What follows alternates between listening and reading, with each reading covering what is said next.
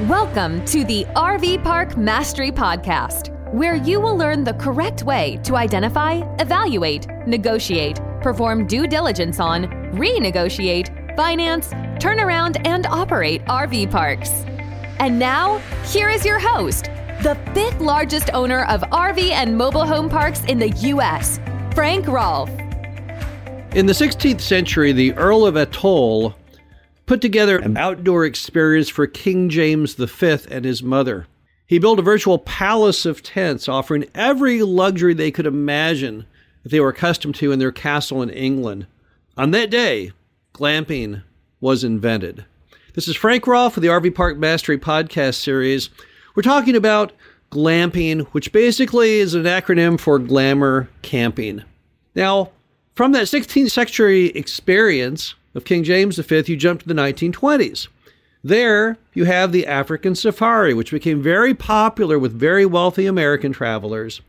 They would go to Africa and they would stay in these tents, but these tents were gigantic and they had every luxury you could imagine. So people could tell others, well, I went out camping in the wilds of Africa, but really they weren't. It was just as luxurious as any five star hotel. Then you jump from the 1920s to roughly 2005, where glamping is thought to have originated yet again in the United Kingdom.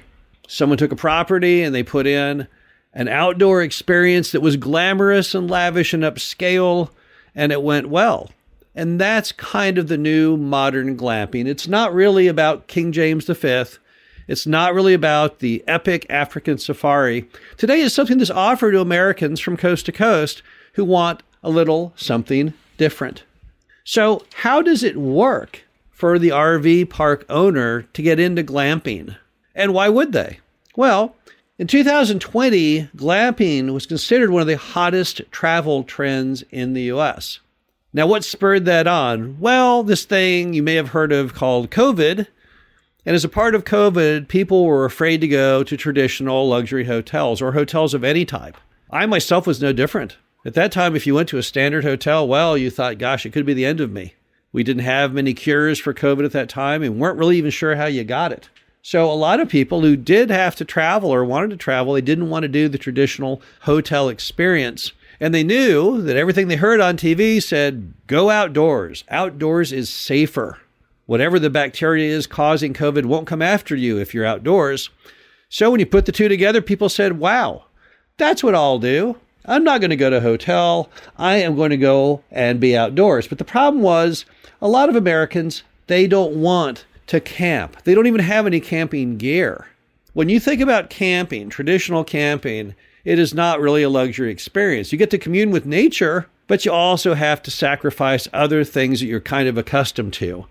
And there's a lot of people who will do it, but there's others who simply won't. They want to have bathrooms. They want to have more of a luxury feel. They don't just want to go out and be in a sleeping bag on the ground. Just isn't what their idea is of how they want to travel. And glamping cured that because for the first time, you had that mixture of outdoor experience, which Americans so desired, coupled with having all the regular niceties that you need. Now, some places have taken that to an extreme. Big Cedar Lodge out near Branson, Missouri, they have a whole glamping section. And there, glamping is over the top, considered one of the best in the US. You can go online and look at the pictures. I mean, whoever imagined you would see a king size bed and a chandelier inside of a tent? Well, those who'd gone to those African safaris would have. But in modern times, no, you don't see anything like that. It's so over the top, but it's also over the top expensive. Your typical RV park owner is not going to be able to lay out the capital the Big Cedar did. If you've ever been to Big Cedar, you know what I'm talking about. There's a restaurant at Big Cedar called Top of the Rock. It took them 10 years to build it. It's built right into the solid rock. Spectacular views. But outside of the budgets of most RV park owner. So you might say, well, then how could I, with my RV park, actually get involved in glamping then? Is that just beyond my budget? Well, no. The way you could get into it is by classic travel trailers. That's what most RV park owners are doing. So, what you do is you buy a classic travel trailer. Airstream would be great, but doesn't have to be an Airstream. And you get that, and then you rehab that into something that either goes back nostalgically back to the day of the 1950s or 60s, or that has a whole new look where you redesign the inside to make it much nicer than it ever was using all kinds of modern finish out. And obviously, you've got to make the bathroom where it's functional yet also attractive. Now, some people are good at these things, others are not. If you can rehab it yourself, well, that's great. But if you can't, you can definitely find somebody who can do the renovation of a travel trailer. Once you get that done, what do you then do with it? Well, typically you put it on Airbnb. If you go to Airbnb and search, you'll see that there's an entire glamping section on Airbnb. And then you can see the rates, and you'll see those classic travel trailers and those Airstreams. Those typically ran across America for around $200 a night. And now you'll say, aha, now I see where the money is, and you're correct.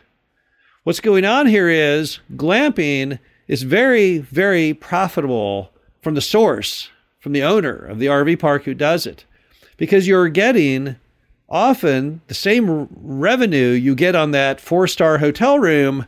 But let's be honest, it did not cost you anywhere near the cost to build the room as it did to build that giant four star hotel. Because your main amenity, unlike the hotel, what's the hotel have? Well, it's got a restaurant and the lobby and the pool but yours is Mother Nature, and Mother Nature to you, since you own the property, is basically free. So the main component that the person is paying for nature, the sounds of nature, the smells of nature, the sights of nature that's all inclusive when you bought the RV park. That doesn't cost you anything. All you have to provide is simply the shelter. Now, typically, if you look online at the offerings in the glamping section of Airbnb, what they really have is typically the classic trailer or the Airstream with a nice deck. Again, not a really big, expensive item to build a nice deck. And you can look through there and get a wondrous idea of the way they've done the finish out and the things they've done, the themes that they use. But these are all things you could clearly replicate at not very much money. And it's not a very complicated business model, right? I mean, basically, all you're going to do is jump in there and put out your shingle and say, Yes, I've got glamping, and here's my location, here's my photos, and please, please come and sample my wares. Not a really big, high threshold. If you want to build a big old hotel, well, that's a gigantic nightmare, right? You'd have to have the right brand, you'd have to get all the correct marketing, you'd have to have all kinds of employees, but not in this case. And that's why a lot of RV park people are trying this. That's the key in life moderation. Try things and see if they work. And if they don't, stop. But if they do, continue on. It's not very much to risk to try the glamping component in an RV park. You already have the manager, you've already got the property. I know you've got at least one vacant spot. It's not that expensive to buy that classic travel trailer or that Airstream and bring it in and build a deck and set it up and open it up for business and put it on Airbnb and see what happens. Let's be honest, if you only rented that thing a few days a month, it was still a successful experiment because otherwise that spot would have been vacant anyway, right? And at today's cost of capital, if you look at basically what you would have had if you put the money that you spent building that deck and building that whole unit into a CD, would have earned what, 1%? So all I'm saying is you might just give it a try. If you brought in one or two and it succeeds, then you could bring in another and then another and another. There are some RV parks in America that have transitioned now to all glamping. That's all they have. They no longer allow anyone to bring in any of their own RVs. They're 100% occupied, every vacant lot, with their own unit, which is now rented nightly. And there's nothing wrong with that. Let the market determine whether glamping works for you or not. The trial isn't very expensive. You always have the backstop that you can always just sell that travel trailer once you've remodeled it off. It's not much to risk but it could be a huge reward for your gamble. You might find that your RV park is best suited to glamping, and that over time you transition at least a portion of it into the glamping model. I'm a big believer in risk versus reward. When you have opportunities for a reward with very little risk, you typically take them. And in many cases, that's what glamping offers. This is Frank Rolfe, the RV Park Mastery Podcast. Hope you enjoyed this. Talk to you again soon. Thank you for listening to the RV Park Mastery Podcast. Be sure to visit us at www.rvparkmastery.com, where you can learn the correct way to identify, evaluate, negotiate, perform due diligence on, renegotiate, finance, turnaround, and operate in RV parks.